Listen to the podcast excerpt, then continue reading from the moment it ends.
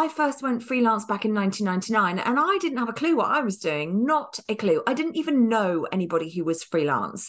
Um, so I didn't have anybody I could talk to.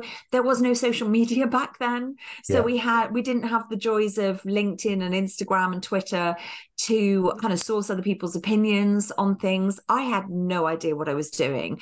So by the time I got to 2020, and this was actually before COVID hit, I got the idea of writing this book. And I just thought I would share some of the mistakes that I had made so that other people could kind of shortcut their own journey to success. Because it was only kind of after about 15, 20 years that I started to feel like I was actually pretty good at freelancing. Um, and I, I, I just find I made so many mistakes to begin with. I had no boundaries, I had no work life balance. I would always let my clients be the boss. And the whole idea of being freelance is that you are your own boss, and that's the brilliance of it. So, mm. um, when freelance life works really well, um, it, it just can be fantastic because you can have that freedom and you can have that f- flexibility, and you have the opportunity to only take on the work that is going to light you up and inspire you and therefore you do your best work you talk in a book about swapping one boss, as in leaving employed life, for lots yeah. and lots of little bosses. Um, what what do you mean by that, and and how how does one avoid getting caught in that trap? Like I say, when when you go freelance, you are effectively your own boss. But what happens is that quite often we are so desperate for work to come in to begin with that we just say yes to everything. So we say yes to work, whether it's a good fit with our skill set, our experience, our availability, even. We'll say yes when we're already fully booked because we're sort of desperate to to build our reputation and to get our name out there and to to get the income ultimately and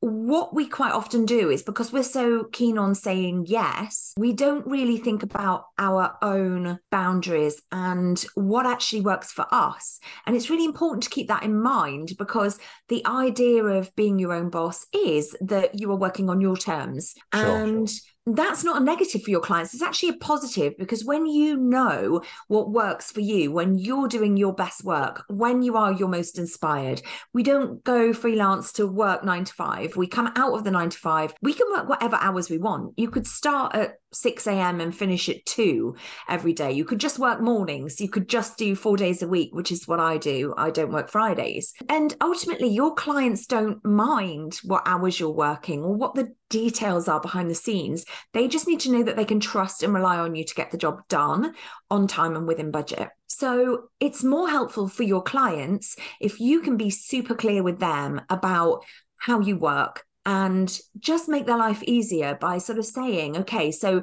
when we work together, this is what will happen. This is what you can expect. And by actually saying to them, one really specific example is I use an autoresponder, not just for holidays, but every single day of my freelance life. So it will say something like, thanks for getting in touch.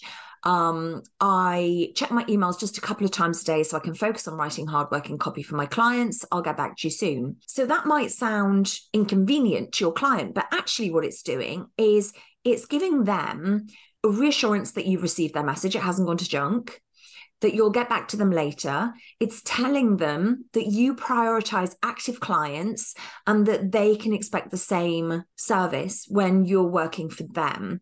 So mm-hmm. it sends this kind of secret signal that you're not somebody who's just going to get distracted left, right, and center. Every time a message comes in, every time a notification or a little pop up on your phone, you're not going to get pulled off task. You're going to be doing your best work for them.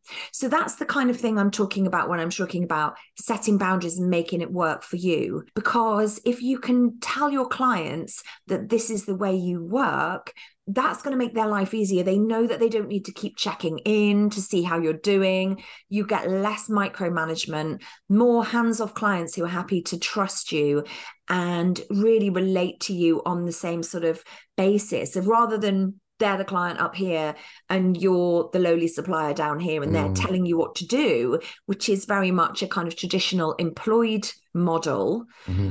you're actually working together on a partnership basis there's mutual trust and mutual respect and that's the way for a happy freelance life